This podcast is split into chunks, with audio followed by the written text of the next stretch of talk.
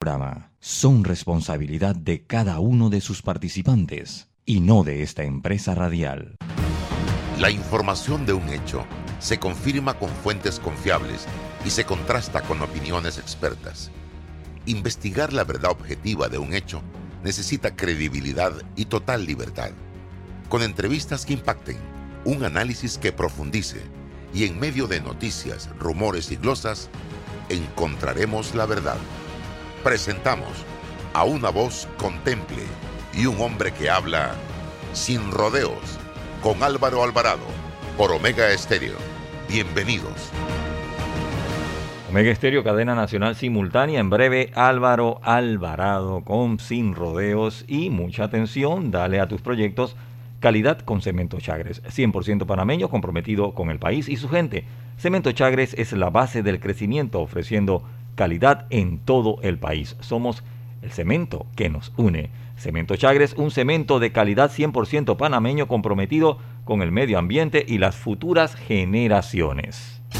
Y este fin la rumba es en Fantastic Casino. Arrancamos desde el jueves con Alitas Acuara. Sí, Alitas Acuara. Por la compra de tu jarra de pinta nacional a 4.50 más ITBM. Y la mejor música con DJ Saí. El viernes sigue la rumba con muchos premios, diversión y la plena te la trae Nando Moon. Con los mejores éxitos de todos los tiempos. Sábado, vístete tropical en nuestra noche temática hawaiana. Gózatelo con el cuetazo de cerveza nacional a 7 más ITBM que te trae gratis un bono de 3 para jugar en las maquinitas. Ya sabes, no esperes más. Ven y vive la Fantastic en Fantastic Casino.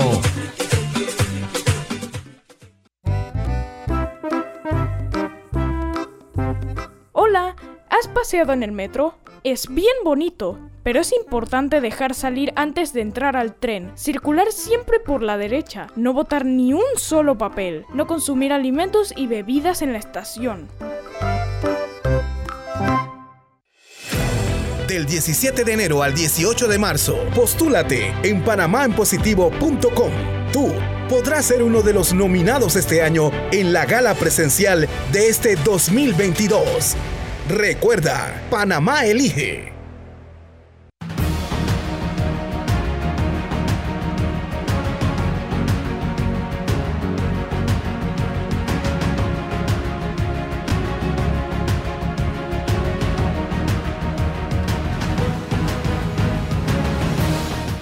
Amigos, ¿qué tal? Tengan todos muy buenos días. Bienvenidos a este su programa Sin Rodeos a través de Omega Estéreo. Estamos también en Instagram, Facebook, YouTube, Twitter, TikTok y fanpage. Todas estas plataformas en la transmisión de este programa.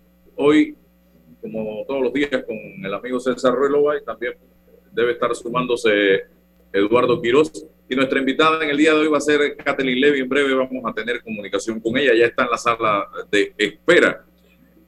Miembros de la Fuerza Pública, la consolidación de tus deudas. Sácala de la cabeza con un préstamo personal de Credit Corp Bank. Solicítalo en www.creditcorpbank.com o en cualquiera de nuestras sucursales y centros de préstamos. Credit Corban cuenta con nosotros. Exceso de material. Eh, don César, en el día de hoy, eh, lo primero que quiero partir, porque he estado reflexionando luego de escuchar todo este debate que se está dando alrededor de la Universidad Autónoma de Chiriquí, y después de escuchar a la rectora en una entrevista que le hizo el diario La Prensa. Escuché, no leí, escuché las respuestas que le daba al periodista la rectora de esta universidad. Y yo quiero hacerle una pregunta al pueblo chiricano, primero que todo. Quiero hacerle una pregunta a los estudiantes de la Universidad Autónoma de Chiriquí a los docentes y administrativos de la Universidad Autónoma de Chiriquí, ustedes se ven reflejados en los argumentos que plantea esta señora? Les dejo esa pregunta. Si ustedes son esa, ese argumento, si ustedes son esa conducta, que ella plantea en las respuestas y en la conducta que hemos visto en los últimos días, con la necedad y tosudez de querer aprobar una ley para permanecer a como dé lugar en ese puesto por 15 años más, entonces es triste. Es triste de una provincia donde hay gente muy seria, muy decente, intelectuales, trabajadores, productores, gente luchadora, que esto esté pasando en la Universidad Autónoma de Chiriquí, una señora que ya tiene dos periodos y que ustedes tienen que escuchar esa entrevista que le hicieron el diario La Prensa para que se den cuenta cómo lo justifica todo. E incluso le pregunta a el periodista de una u otra manera cómo puedo pautar la universidad en este diario y eso lo pueden ver aquí en la publicación del diario y te dice que yo gano más que los rectores, le dice a Metro Libre. Falso. Quien gana más es el rector de la UTP. Luego le sigue el de la Universidad de Panamá y después yo con 13.800 dólares, dijo la rectora Etelvina de Bonagas al consultarle sobre su salario y eso lo publica el diario Metro Libre y la prensa también ha estado haciendo publicaciones relacionadas con este tema, señoras y señores. Y yo preguntaba, bienvenido Eduardo, hoy en mi cuenta de Twitter, porque dentro de todo este debate hay gente cobrando una vez más en el Estado, porque estas universidades son públicas, es dinero del Estado. Dos salarios, uno con licencia, con sueldo, el otro supuestamente trabajando se y digo se repite el debate porque ya lo hemos visto con alcaldes, con representantes, con maestros, con un montón de supuestos servidores públicos. Hay gente incluso que dice, ah, no, yo tengo dos trabajos en el gobierno porque yo trabajo ocho horas en dos instituciones diferentes. ¿Cómo lo hacen? Porque ocho horas tendría, eh, explícame, ¿cómo hacen para trabajar 16 horas al día y hacer bien el trabajo y movilizarse de un lugar a otro y cumplir al pie de la letra. Y si eso se puede, entonces yo decía esta mañana, señoras y señores, y lo voy a leer, escribí dos tweets en relación con este tema porque estoy cansado de esto, estoy harto de esto. En este país la sinvergüenzura, César y Eduardo, se ha institucionalizado. Gente cobrando dos salarios en el Estado y tenemos que aceptarlo porque lo permite la ley mientras hay miles de panameños desempleados. ¿Hasta cuándo permitiremos estas leyes hechas para beneficiar a unos cuantos? Y adjunto lo siguiente, alguien tiene que poner orden en este país. El servidor público debe cobrar un solo salario que corresponda al trabajo que está realizando. No podemos seguir regalando el dinero público a gente bajo la figura de licencia con sueldo y tampoco ese cuento de dos trabajos en el Estado. Hey, usted es maestro, es médico, es lo que usted quiera, y usted fue un cargo de elección, bueno, usted va y ganó, usted se va con el salario que obtiene del cargo de elección popular, o sigue trabajando donde estaba, en la escuela, en el sector salud, donde quiera que estaba trabajando. Pero aquí hay gente que está con licencia con sueldo. Ahí está en Colón un alcalde desde hace no sé cuántos años recibiendo el salario ese que ganaba, creo que era en aduana, y está cobrando el salario de alcalde. En la autoridad marítima. En la autoridad marítima era. Mil y pico de dólares en la autoridad marítima, sin ir a la autoridad marítima, pero la ley lo protege y él sigue cobrando mil y pico de dólares en esa institución. Eso tiene que acabarse, señoras y señores. Eso es una tremenda sinvergüenzura. Por eso hablo de que la sinvergüenzura institucionalizada y aquí nadie pone orden. Por eso yo, si hay algo que me gusta de lo que plantea Blade en su escrito y lo sostengo, porque vengo con eso, es que este país necesita una revolución urgente. para acabar con todas estas sinvergüenzuras. Don César y luego Eduardo. Buenos días, buenos días Álvaro, buenos días Eduardo, siempre es un placer conversar los jueves contigo acá sin rodeo y buenos días a todos los que nos escuchan. Yo, yo lo planteo así y a veces me critican por generalizar los temas, ¿no? Es la relación entre el derecho y la política. O sea, ¿cuál independiente es el derecho cuando tiene que legislar sobre las cuestiones con efecto o con impacto político? El, el derecho o la ley va acomodando, legitimando y permitiendo en el rejuego de lo que debe ser de la soberanía de la política la toma de decisión. Es decir, en este caso, el, proceso de formación de la ley, que es un proceso político, hace que se vayan desbalanceando las cargas, permitiendo mm, reelecciones en lugares en donde uno dice, bueno, pero es que eh, esto se lo debe uno dejar al rejuego democrático, en este caso de los de los actores estratégicos en la universidad, de la UNACHI, de la Universidad Nacional, ¿por qué el derecho va en pleno camino a querer cambiar la red de juego para beneficiar a uno de los actores? ¿Por qué desde la ley nos justificamos en esas desigualdades específicamente para los actores políticos? Los salarios, las licencias. Es el, es el derecho, claro, lo repito, tiene en la formación de la ley un componente eminentemente político. Pero, pero ¿por qué? ¿Cuál es la independencia y cuáles son los resortes y los controles que también tiene el derecho en la ejecución para evitar que haya esa distinción en el mundo eh, político? E, eso, eso hay que eh, de una u otra forma reflexionarlo.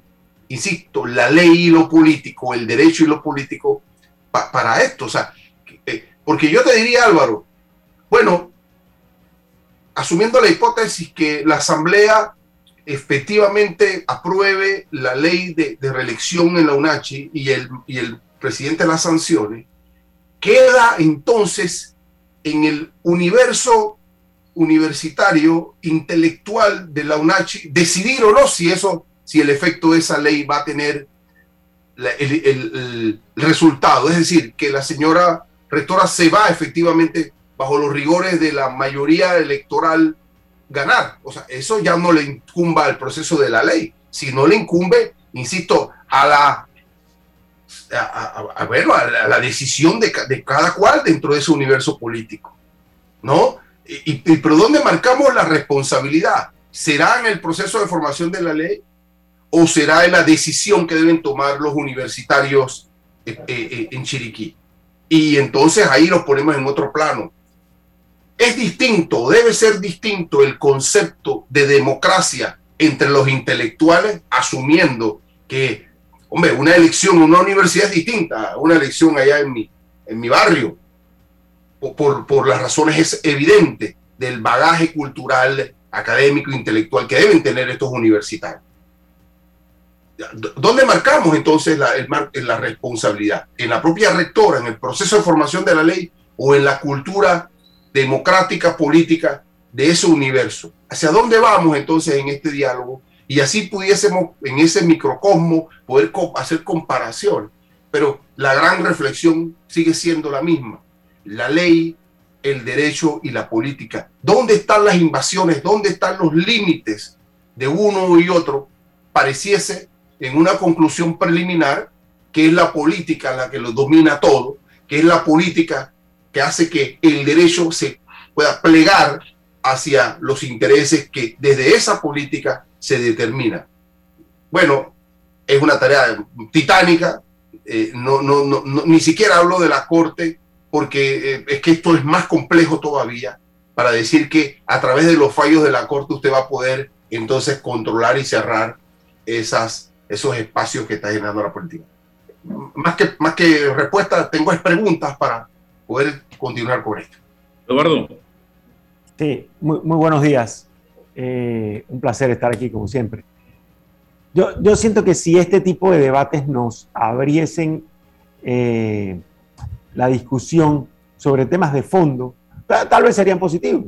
sea, que haya una funcionaria que quiera reelegirse y que haya una institución o un grupo de personas dentro de esa institución que quiera plantear la posibilidad de reformar la ley para permitir la reelección, sería interesante si generase un debate de fondo sobre la educación superior, sobre si las universidades públicas están cumpliendo con el deber que tienen para con el país. Si generásemos ese debate, bien, y si nos encontrásemos, por ejemplo, que las universidades públicas panameñas están en, las clasificaciones o en los ratings, en los primeros lugares de América, entonces tal vez diríamos, bueno, entonces hay que hacer reformas para mantener las cosas como están. Pero creo que con respecto a ese punto hay muchísimo que, cuestionar y hay muchas debilidades. Nuestra, nuestra educación superior no está a la altura de las necesidades del país más bien tiene muchas falencias. Entonces, ese debate lo pasamos a un lado y nos centramos nada más en ver quién se queda, quién se va o cómo mantenemos el esquema de, eh, de reelección o de perpetuar a funcionarios que están aprovechándose de las circunstancias que tienen en determinada institución. Entonces, lo otro que me parece importante traer a cuenta es la autonomía universitaria. La autonomía universitaria es el gran éxito del siglo XX de las instituciones de educación superior. ¿Para qué? Para que obtuviesen independencia absoluta de los gobiernos, del gobierno central. Porque la academia necesitaba autonomía en su vida interna. Y el, y el gran logro del, surgimiento de la, de la Universidad de Panamá, que es pues la madre de todas estas otras universidades públicas, es la autonomía universitaria. Pero esa autonomía universitaria es para el beneficio y el bien de la academia, no para el beneficio y el bien de determinadas personas. ¿Por qué? Si, y vuelvo a lo primero, porque si vamos a evaluar cuál es el aporte que le están dando estas universidades públicas, pues sí, es significativo, pero también deja mucho que, desear.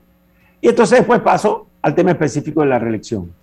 Mire, ninguna norma, ninguna norma que sea propuesta, debatida, discutida o aprobada en función de una persona puede ser una norma buena. Necesitamos vivir en un país de leyes y no de hombres, de hombres y mujeres, no, en un, en un país de leyes, donde las leyes rijan a todos por igual. Si esa ley de la Universidad Autónoma de Chiriquí es una buena ley, no importa quién sea rector, porque la academia producirá un rector o una rectora que pueda hacer que esa institución vaya por los mejores caminos. Pero si usted le dice al país, no, para que la institución siga funcionando bien, necesitamos reformar la ley para reelegir a determinada persona, entonces las cosas están muy mal. Porque ¿qué pasaría si esa persona por otras razones no pudiese seguir en el cargo. Entonces la institución se vendría a pique.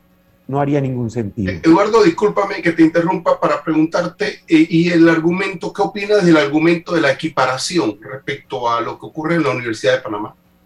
Bueno, el problema es que la equiparación sin, la, sin el debido debate no produce nada. No produce nada, porque ya sabemos también cómo se aprobó la reelección en la Universidad de Panamá. También se aprobó en función de determinada persona. Y estamos hablando de universidades nacionales versus universidad provincial. También ese es un argumento que tenemos que valorar. Tú no puedes comparar la UNACHI, que es exclusivamente de Chiriquí, con la Universidad de Panamá, que atiende todas las provincias del país, con la Universidad Tecnológica, que atiende todas las provincias del país. No se puede comparar definitivamente. Así que hablar de equiparar esa universidad que es regional con el resto de las universidades nacionales no tiene sentido. A, mí, para mí igual, para mí el argumento, ese argumento es el menos válido de todos, el menos válido de todos, porque más bien retrotraería el debate a cómo se aprobó la reelección en la Universidad de Panamá, porque no estaba previsto esa, esa, esa posibilidad. Y repito, esto guarda relación directa con la autonomía universitaria. No es que la sociedad se mete o el gobierno se mete a decidir. No, es que en alguna medida esa autonomía está constituida, está estructurada en función de los mejores intereses de la academia. Y si esa institución no puede producir un recambio, entonces simplemente hay un problema ahí de fondo. Y ese es el problema en el que habría que meterse. Pero Eduardo Álvaro, nosotros en este país no hemos debatido la categoría política de la reelección. Es un tema abierto y, no discutido, eh, ni eh, no es el plano solo universitario. Es un tema que nosotros no hemos debatido aquí. ¿Qué, hacemos con ese problema? Porque para eh, la generalidad ahora, salvo la excepción del presidente, es que la gente se reelige hasta infinito. Esa es la, la, bueno, la realidad política del país. El, el, debate sí se dio. El debate se dio en el año 98 y se llevó a un referéndum nacional. Y el país claramente se pronunció en contra de la posibilidad de reelección presidencial para el cargo de presidente y de mantener la norma de la, de la limitación de dos periodos, porque no es una prohibición definitiva, es una prohibición de los dos periodos inmediatos. Y por otro lado, te traigo a cuenta, el debate se está dando en Costa Rica para el resto de las autoridades eh, locales.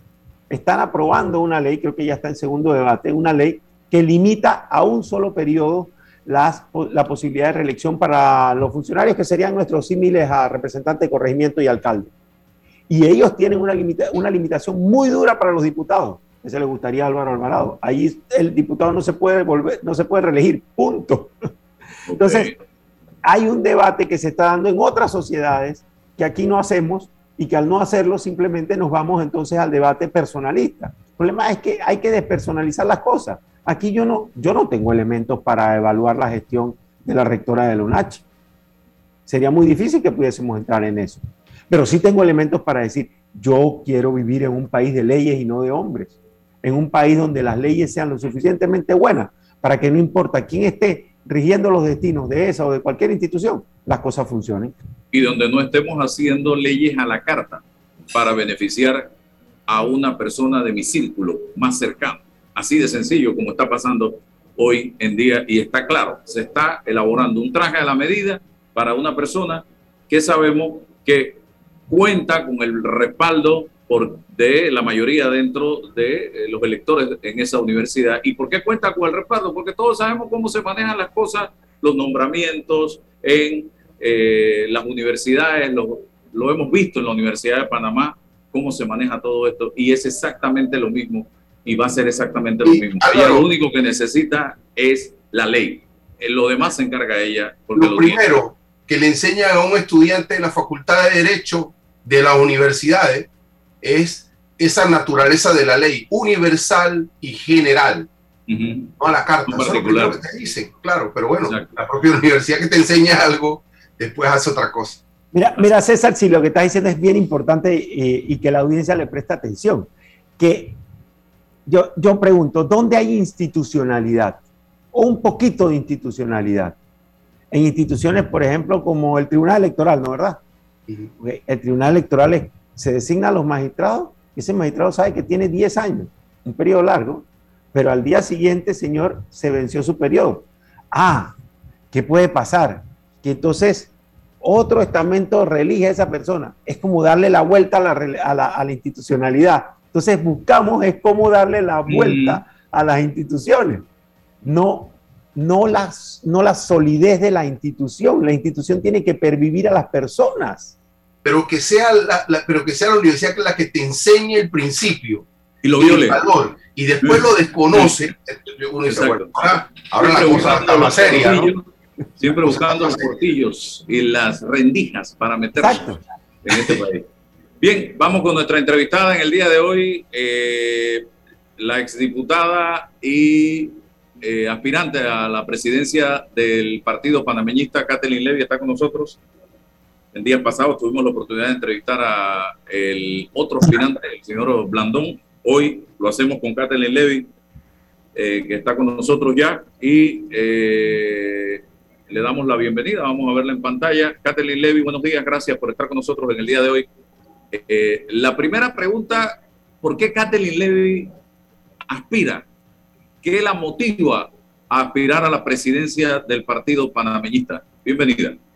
Buenos días Álvaro, muchas gracias por estar en tu programa y un saludo a todos los que nos escuchan.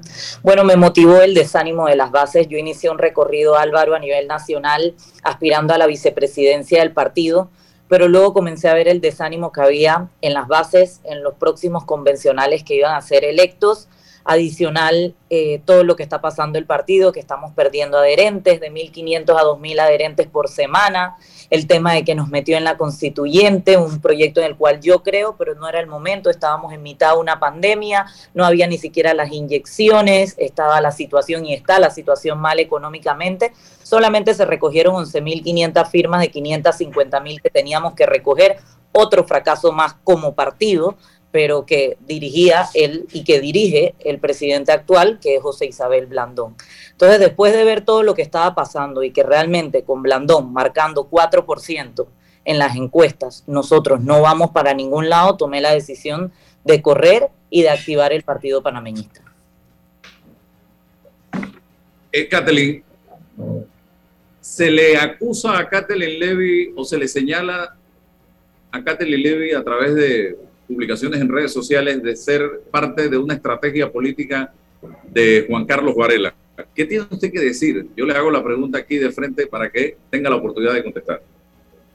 Mira Álvaro, esa es una estrategia muy vieja política que está aplicando con quien yo estoy compitiendo, que es Blandón, eh, porque con esto va donde los empresarios a recoger fondos, a levantar fondos para la campaña y a mí nadie me manda, tú me conoces, él más que nada me conoce y sabe que yo tengo mis aspiraciones y que dentro del partido panameñista ya la época de Juan Carlos Varela pasó, ya la época de Mireya pasó, fueron presidentes de la República, fueron presidentes del partido y yo estoy haciendo mi caminar dentro del partido por todo lo que se viene dando, porque él no para de, estar con sus amiguismos, con la línea, con el dedo, adicional está diciendo que ya vamos a ir en una alianza y vamos a reservar posiciones y eso lo único que hace es matar el partido. Entonces, yo no tengo nada que ver con Juan Carlos Varela, sí, fui diputado en su gobierno, al igual que él fue alcalde y pudo trabajar gracias a la descentralización que fue aprobada en el, en el gobierno panameñista y pudo hacer todas las obras que hizo como alcalde. ¿Qué fracturó la relación Levi-Blandón? Porque ustedes en un momento dado eran aliados, caminaron juntos. ¿Usted apoyó al señor Blandón? Bueno, esto viene desde el 2019, después del mal manejo de su campaña. En el 2019 nos vendió como independientes. Yo te puedo decir que la logística, todo lo que era gorra, suéter, banderas, a mí me llegó tres días antes de la elección.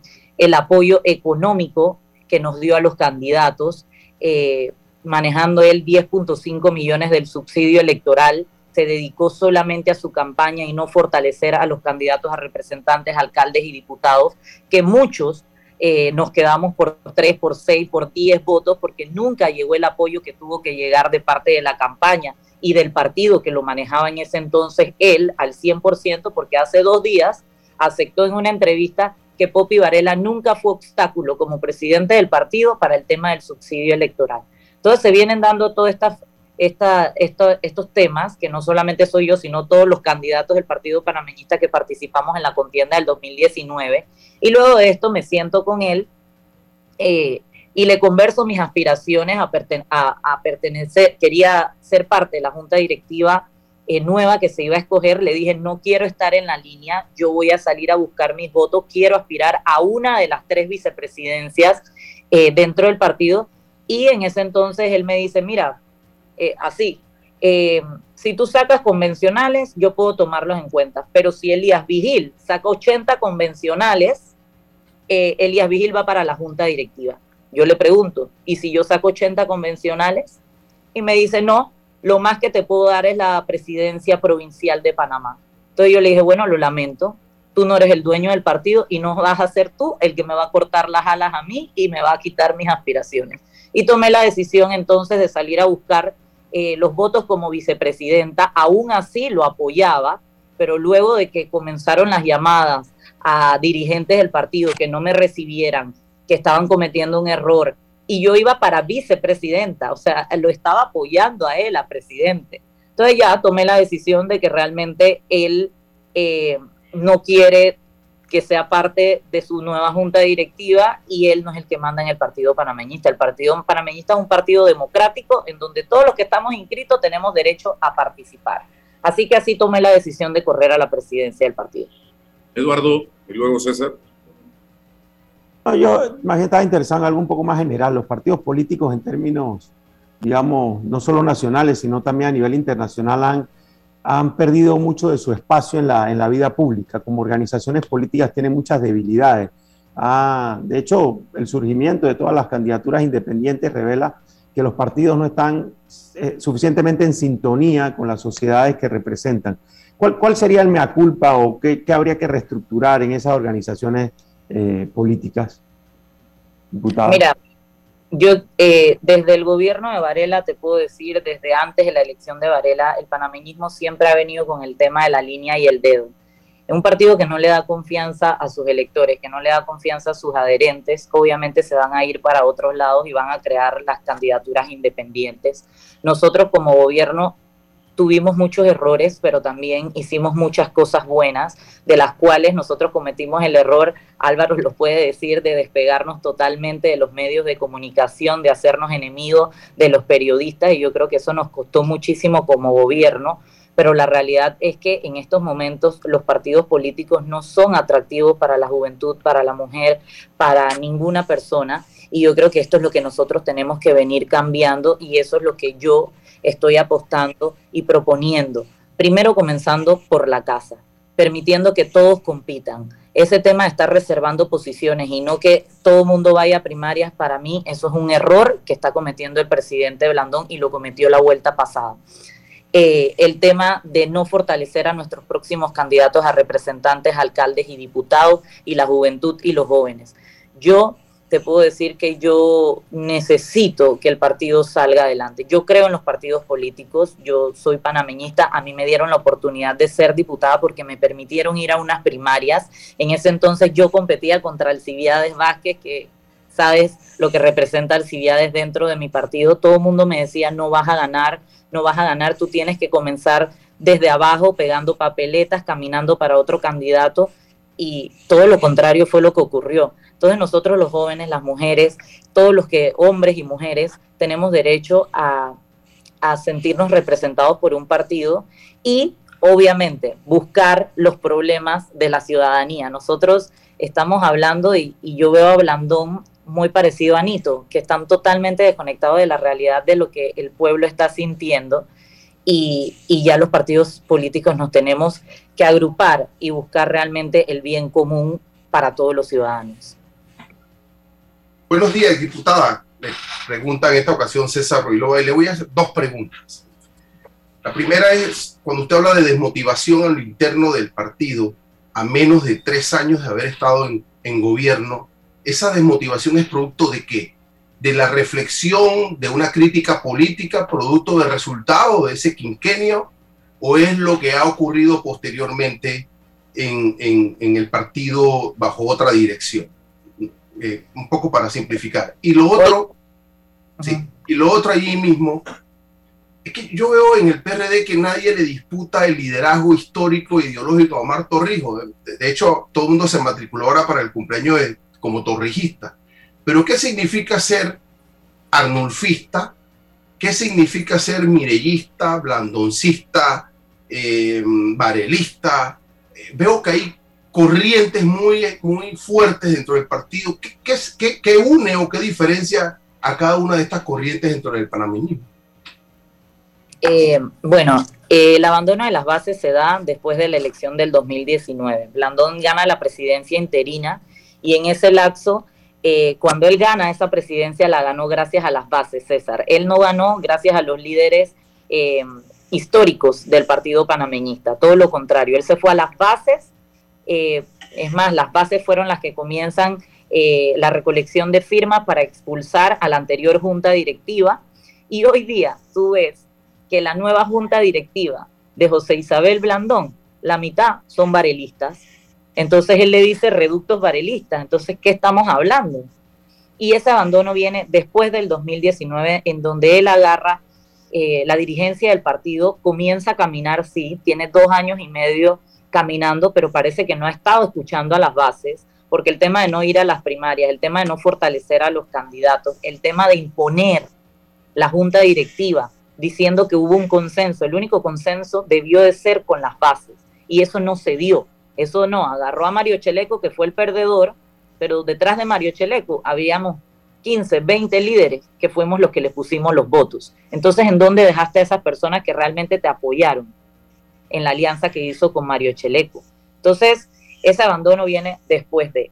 Y el tema de eh, nosotros somos panameñistas, este partido fue fundado por Acción Comunal, por Arnulfo Arias, ese es nuestro máximo líder. Eh, obviamente hemos tenido líderes como Guillermo Endara, Mireya, pero lo que yo digo es que nosotros tenemos que terminar con esto de mirellista, blandoncista, varelista. Este es el partido panameñista.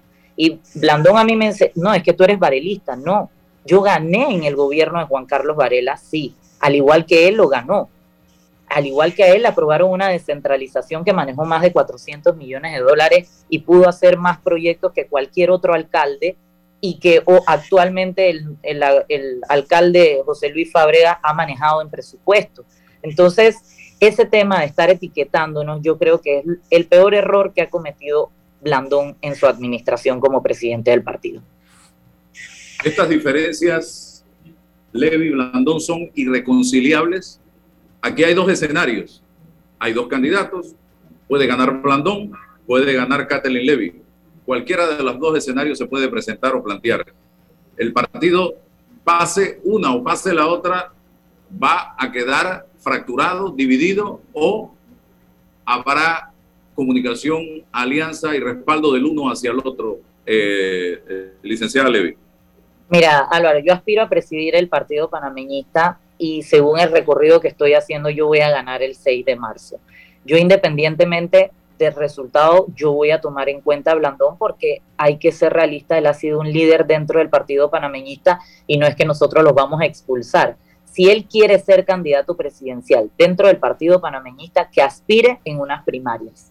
Pero aquí no va a existir el dedo, la línea y el amiguismo como él ha venido eh, haciendo, que la mujer va a correr en el circuito 8-7, que ya Willy Bermúdez va a parar la alcaldía. Entonces ya estamos viendo que está armando su círculo y está manejando todo el partido con su círculo cero y en dónde quedan los demás. Aquí no solamente podemos hablar de tres candidaturas, aquí hay cientos de personas que quieren aspirar a cargos de elección. Yo por mi parte lo llamaré y lo tomaré en cuenta eh, porque participó en unas primarias en donde se le dio la oportunidad, lamentablemente sacó 8% de los votos, pero eh, yo no tengo ningún tema personal. Eh, sí tengo que aclarar Álvaro que la campaña ha sido muy dura de parte de ellos hacia mí. Yo soy una persona que si te tengo que decir algo, te lo digo de frente, te lo digo en una entrevista, no tengo por qué ocultarme pero los ataques personales que, que han venido realmente en grupos de WhatsApp en donde el presidente del partido es el administrador, en donde su esposa es la administradora y que los ataques vengan. Un Danilo Castillo, que tú sabes, Álvaro Alvarado, tú mismo le decías a él en la campaña, aleja a ese señor de tu lado, un José Guillermo Tejada, aléjalos de tu campaña. Y están todos los días a su lado, insultándome, denigrándome, inventando esposos, inventando maridos, novios, etcétera. A mí me parece que esa es una campaña muy baja y no lo esperaba de Blandón, que es un político frío de tanta experiencia, pero realmente competir, él nunca le había, nunca le había tocado competir sin estar en el poder y contra una mujer. Así que ha sido lamentable cómo se ha comportado y cómo ha manejado su campaña hacia mí. Dos preguntas rápidas. La primera, ¿usted tiene alguna aspiración fuera del partido, ya sea diputación, alcaldía, a la presidencia de la República, eh, para las elecciones del 24 y lo segundo. ¿Dónde ve usted al partido panameñista en el 2024? Aliado al partido RM, al PRD, a Cambio Democrático, que son fuerzas importantes actualmente en materia política. ¿Lo ve aliado a los independientes, siguiendo un poco lo planteado por Rubén Blades eh, y Ricardo Lombana recientemente en ese debate que se generó a raíz de los señalamientos hechos por Blades de una alianza independiente. ¿Qué piensa Kathleen Leve? Las dos preguntas. Yo aspiro en este momento a presidir el partido panameñista. En mi hoja de ruta no está aspirar a una diputación ni una alcaldía en este momento, es presidir el partido, levantarlo de ese 8% en donde está para ir a negociar una buena alianza y que no nos quedemos fuera del gobierno como nos pasó en el 2019, que a Blandón se le dio la oportunidad de ser parte de un gobierno y no lo aceptó en ese entonces. Entonces, yo en este momento presidir el partido, no te digo Álvaro, que llegado el momento, si yo tengo que aspirar en unas primarias para candidata presidencial dentro del partido, lo voy a hacer. Pero a diferencia de Blandón, yo sí estoy abierta a buscar un candidato que nos lleve a la presidencia o a buscar un candidato que nos lleve a negociar una alianza. No necesariamente tengo que ser yo, ni estoy cerrada que yo soy la candidata. Yo respeto los tiempos, yo me estoy preparando y cada día estoy madurando más y lo que necesito en este momento es hacerle ver a las bases que yo voy a ser una buena presidenta del partido. Si yo le quedo bien a mis convencionales, a mis presidentes de corregimiento, de distritos, circuitales, a las delegadas de la mujer, de la juventud, yo estoy segura que voy a tener un futuro exitoso. Pero este va a ser mi primer, como se dice, mi primera prueba. En cuanto al partido panameñista, yo sí lo veo en una gran alianza. Me interesa mucho lo que dijo Rubén Blade. Eh, me parece interesante. Yo como presidenta del partido, que en este momento es Blandón, yo hace rato ya me hubiera ido a sentar con él a ver qué él opinaba y qué manera el partido panameñista puede hacer una alianza. La realidad de nosotros, Álvaro, es que nosotros siempre hemos ganado con el apoyo de los independientes, el partido panameñista. Entonces, no descartar esas alianzas y algo que a mí me motivó a competir fue que Blandón analiza una alianza con RM. Y realmente los panameñistas ya tenemos una historia eh, y un pasado feo con este, este líder en el cual nos expulsaron del gobierno. Eh, y yo lo que veo es que una alianza con este señor al mes estamos expulsados del gobierno, al mes nos compraron todas las autoridades y al mes quedamos sin partido. Entonces realmente hay que pensar en el partido panameñista y eso es lo que yo voy a hacer cuando gane la presidencia que va a ser el 6 de marzo. Dios voy, con, voy con Eduardo, pero acláreme dos cosas. La primera, usted dice que Blandón pudo ser gobierno en el 2019 y, no, y lo rechazó. ¿Por qué dice eso? ¿En qué lo sustenta? Y lo segundo, ¿hay conversaciones entre Blandón y RM y Ricardo Martinelli para una alianza? Bueno, eh, sí hubo posibilidades, un candidato que tenía mucho más opciones que él, le ofreció la vicepresidencia. Eh, Se fue el video, puede continuar. ¿Quién, ¿Quién, le ofreció la vicepresidencia? Bueno, en ese entonces hablaba de Rómulo Rux, hubo varios acercamientos y quedó comprobado, Rómulo pierde por un 1% y nosotros sacamos un 8%.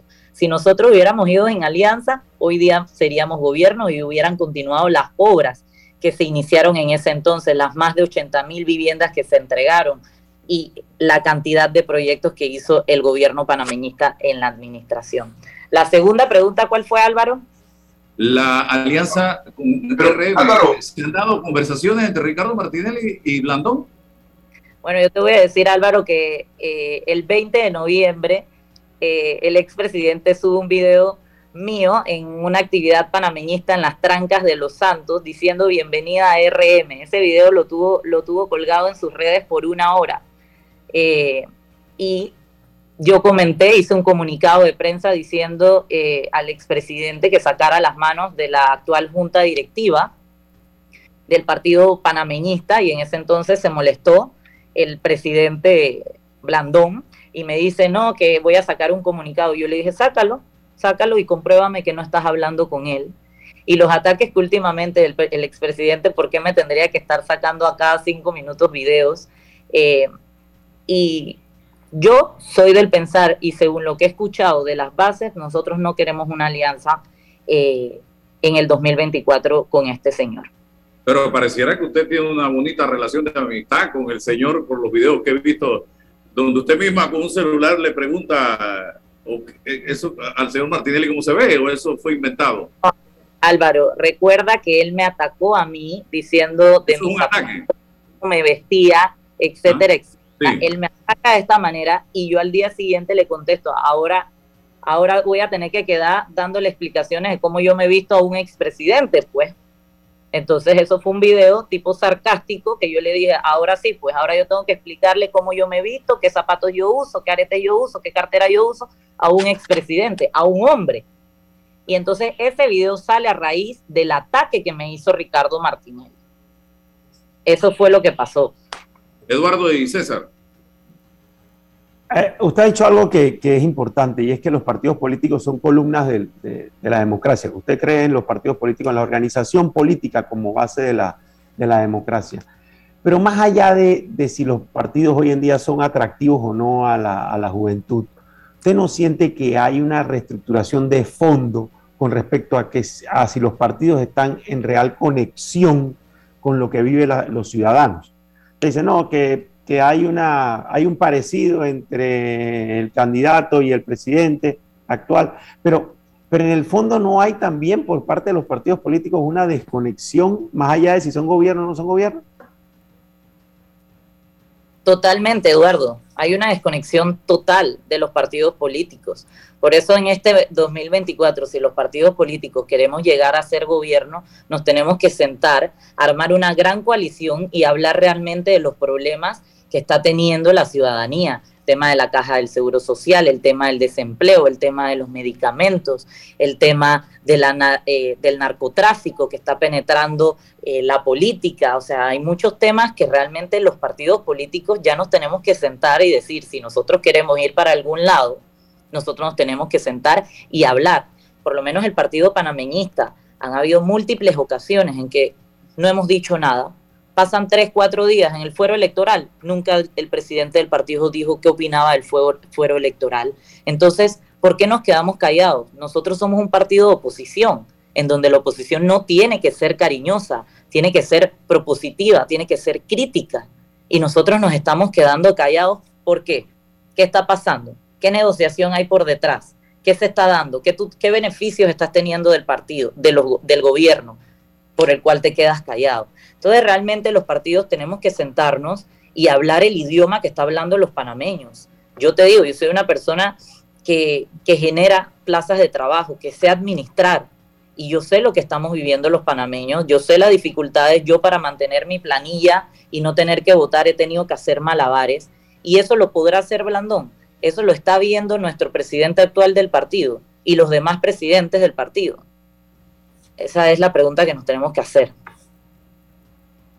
Eh, diputada, lo que ocurra dentro de un colectivo político, en este caso en el panameñismo, va a tener una repercusión positiva o no en la vida nacional. Eh, y por eso es importante los análisis, no desde la coyuntura, sino desde la propia estructura de lo que significa ese partido político. Eso lo dejo ahí para hacerle una, una reflexión. Usted habló de cifras de resultados electorales 1%, 8%. El análisis después, de lo, después del hecho político es muy fácil. Eso no, esos elementos no los tienes antes para tomar decisiones. En ese momento tú no sabes cómo va a estar la diferencia y tal cual, y hacer un análisis posterior es, muy sencillo, es muy fácil, es muy simple. Pero, ¿qué es la estructura? A mí por lo menos, ¿qué me preocupa? Mire, el gobierno panameñista regentado por el señor Varela le dijo al país que se comprometía con un proceso constituyente, que iba a avalar un proceso constituyente. Y le, y le, mintió al país, traicionó al país, porque no hizo absolutamente nada, jugó contra esa expectativa. Y no sé si Blandón, porque no quiero personalizar, porque estoy hablando de la estructura, se matricula posteriormente a eso en una posibilidad de darle al país una constituyente. Yo quisiera saber cuál es su visión sobre eso. ¿Eso estuvo mal porque perjudicó al partido? ¿O, cuál es su visión sobre lo que el panameñismo debe, cuál es la opción del panameñismo sobre la posibilidad de un proceso constituyente? Mira, estuvo mal desde el día uno, en donde yo caminé para Juan Carlos Varela y él se comprometió con una constituyente y dijo que desde el primer día él iba a comenzar con el proceso. Luego de eso entramos con Blandón eh, y comienza una campaña para la recolección de firmas en donde nos deja muy mal parados porque vuelvo y te repito, nada más se recogieron 11.500 firmas de 550.000 que teníamos que recoger. Y no te digo, o sea, yo estoy de acuerdo con el proyecto, pero el tema es, estábamos en el mejor momento. Estábamos en mitad de una pandemia, no habían las inyecciones, estaba, la, la, situación sigue estando mal económicamente. Entonces, ¿por qué metes al partido panameñista sin tomar en cuenta las bases? Porque todas esas decisiones tienen que pasar por una convención en donde los convencionales dicen si aprueban o no aprueban. Y esto pasó en el tema de la ampliación del canal. Juan Carlos Varela en ese entonces hizo un referéndum dentro de las bases para decir si estaba de acuerdo o no con la ampliación del canal. A pesar de que él estaba de acuerdo, tuvo que salir diciendo que no estaba de acuerdo con la ampliación del canal porque eso fue lo que decidió las bases en ese entonces. Entonces, ¿por qué nos metes en un tema como constituyente si sabías que iba a ser un fracaso? ¿Por qué? Porque quería salir antes de tiempo a hacer una campaña electoral y caminar y tener una excusa para poder salir a darse a conocer. Lo mismo que hizo en el 2019, sabiendo que no íbamos para ningún lado, que él estaba marcando muy poco en las encuestas, en ese entonces marcaba 10, saca 8% y se gasta el subsidio electoral, 10.5 millones de dólares en su imagen y no en los candidatos que sí tenían posibilidades de haber salido y ser hoy autoridad. O sea, es decir, que eh, las bases del Partido Panameñista no aprobaron esa opción de, Blandón de sumarse a la, constituyente. ¿Eso no fue materia de debate interno? No, eso no fue materia de debate interno, eso debió de ser eh, cuestionado con, y preguntado a los, a los convencionales. Eso lo tomó él en cuenta en la directiva y dijo, esta es la decisión que nosotros vamos a tomar y nos los vendió como vamos a salir a hacer campaña, eh, podemos hablar de la constituyente. En el área que yo fui diputada hizo una reunión en donde comenzó a hablar de la constituyente, la constituyente. Cuando me tocó hablar, yo solo, habían 25 personas y yo le pregunté a las personas, ¿saben qué es la constitución? ¿Saben de qué trata la constituyente? Y la gente no tenía ni idea. Estábamos en mitad de una pandemia. La gente no tenía ni qué comer. Y él sale con un tema como constituyente en ese entonces el resultado de la elección del 2019 fue un voto castigo contra Juan Carlos Varela o un voto en contra de José Blandón Figueroa? Mira Álvaro, eso yo creo que es una mezcla de todo. Obviamente siempre está el voto castigo, eh, pero también tú sabes que hay un dicho que dice que los panameñistas salimos de debajo de las piedras a votar. Si tú no motivas a los panameñistas, Blandón se vendió como independiente. Nos hizo, porque te lo digo yo, que en una reunión de directorio nos mandó a buscarle las firmas a Lombana. Nos los mandó porque dice, Lombana no estaba entrando dentro de los tres candidatos independientes, no sé si ustedes recuerdan, en diciembre se estaba quedando, estaba entrando Dimitri, Dimitri Flores, creo que se llama el señor. Y él nos manda a recoger firmas para Lombana porque Lombana le restaba votos al PRD y fue todo lo contrario. El que quedó por detrás de Lombana y lejos fue José Isabel Blandón. Entonces, la estrategia de campaña fue muy mala. Ustedes tienen más experiencia que yo en política y en historia política y nunca el candidato presidencial de gobierno se despega de las obras del gobierno.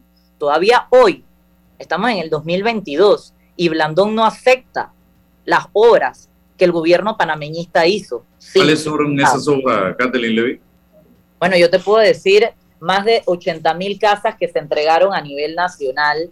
Eh, y te puedo decir 1.800 kilómetros de carretera, 25 mil personas educadas en Panamá bilingüe, escuelas de primer mundo, en mi circuito hicieron una de primer mundo, en las comarcas, carreteras, electrificación rural, el puerto de cruceros, el centro de convenciones, Merca Panamá, las potabilizadoras, que en estos días el director del IDAN aceptó cuáles eran las potabilizadoras que estaban funcionando y que fueron licitadas por nosotros, la línea 2 del metro, que benefició al área de nosotros, y muchos proyectos que están detenidos, te puedo decir, en el área mía, en el circuito 810, el puente de Cabuya, un proyecto que fue licitado y comenzó en la administración anterior y que tiene dos años y medio de estar paralizado. Nuevamente arranca y en estos días nuevamente lo paralizan.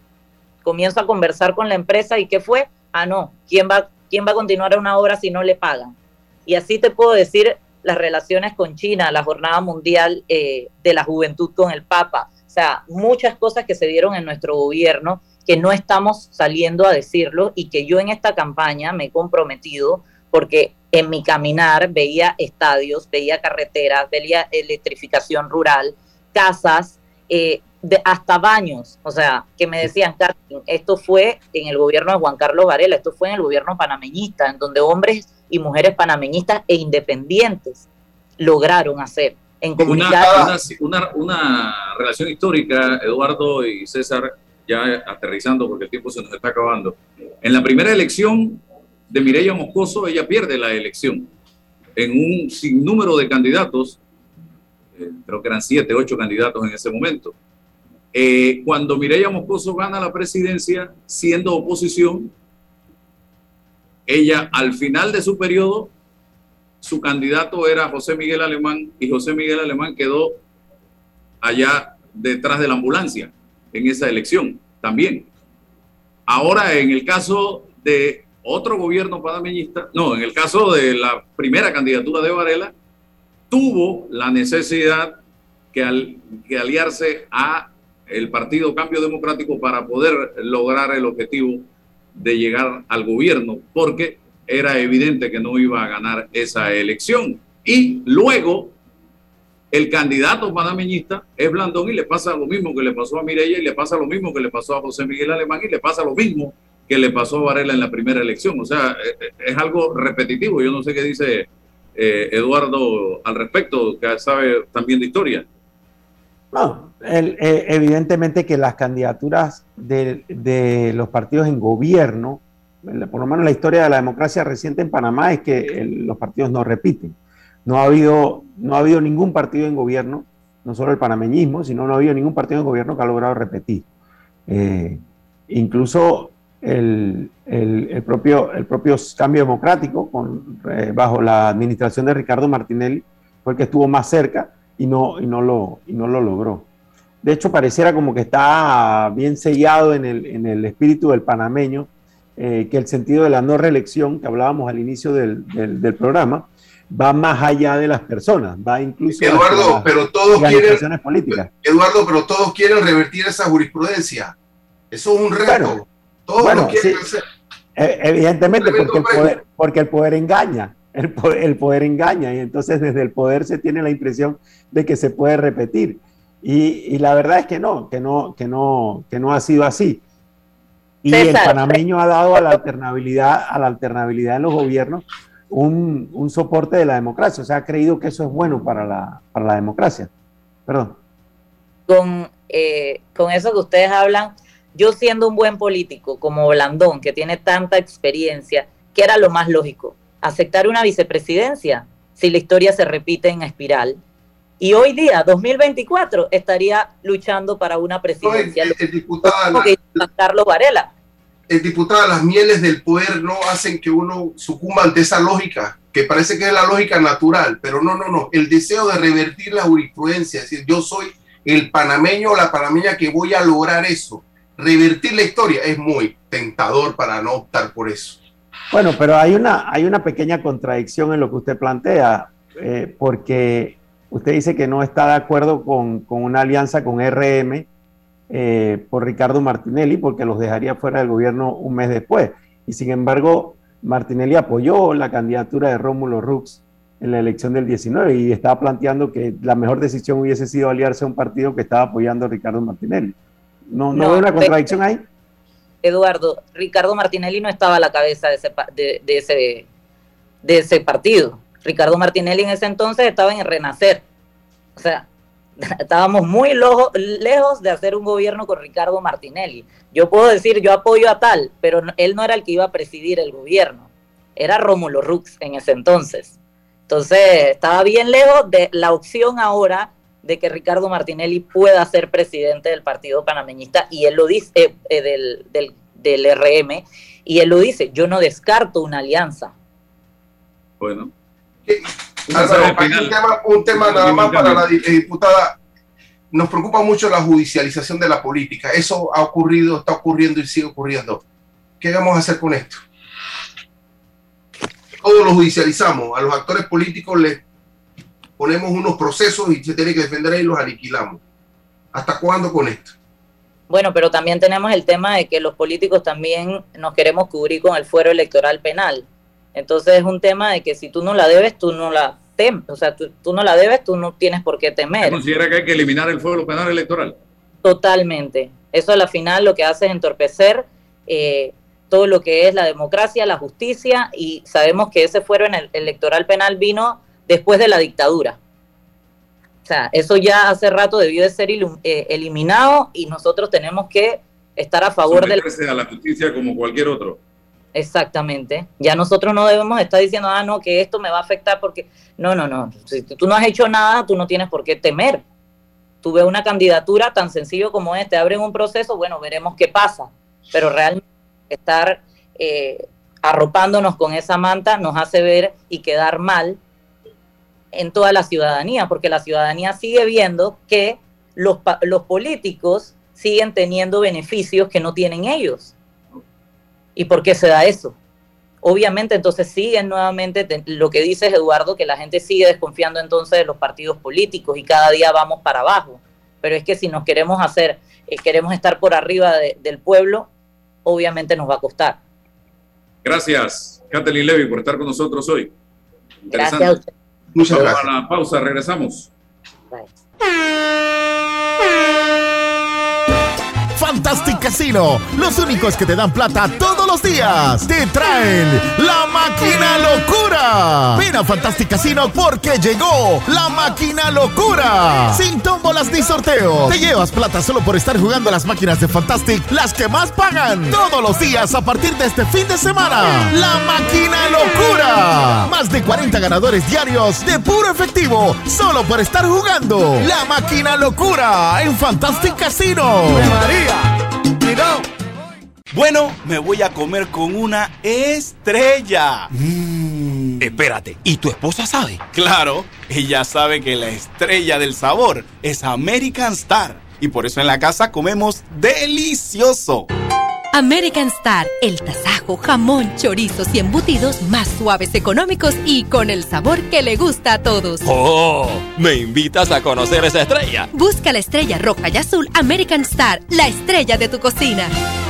Este mensaje para ti, conductor del sedán blanco con placa 980190.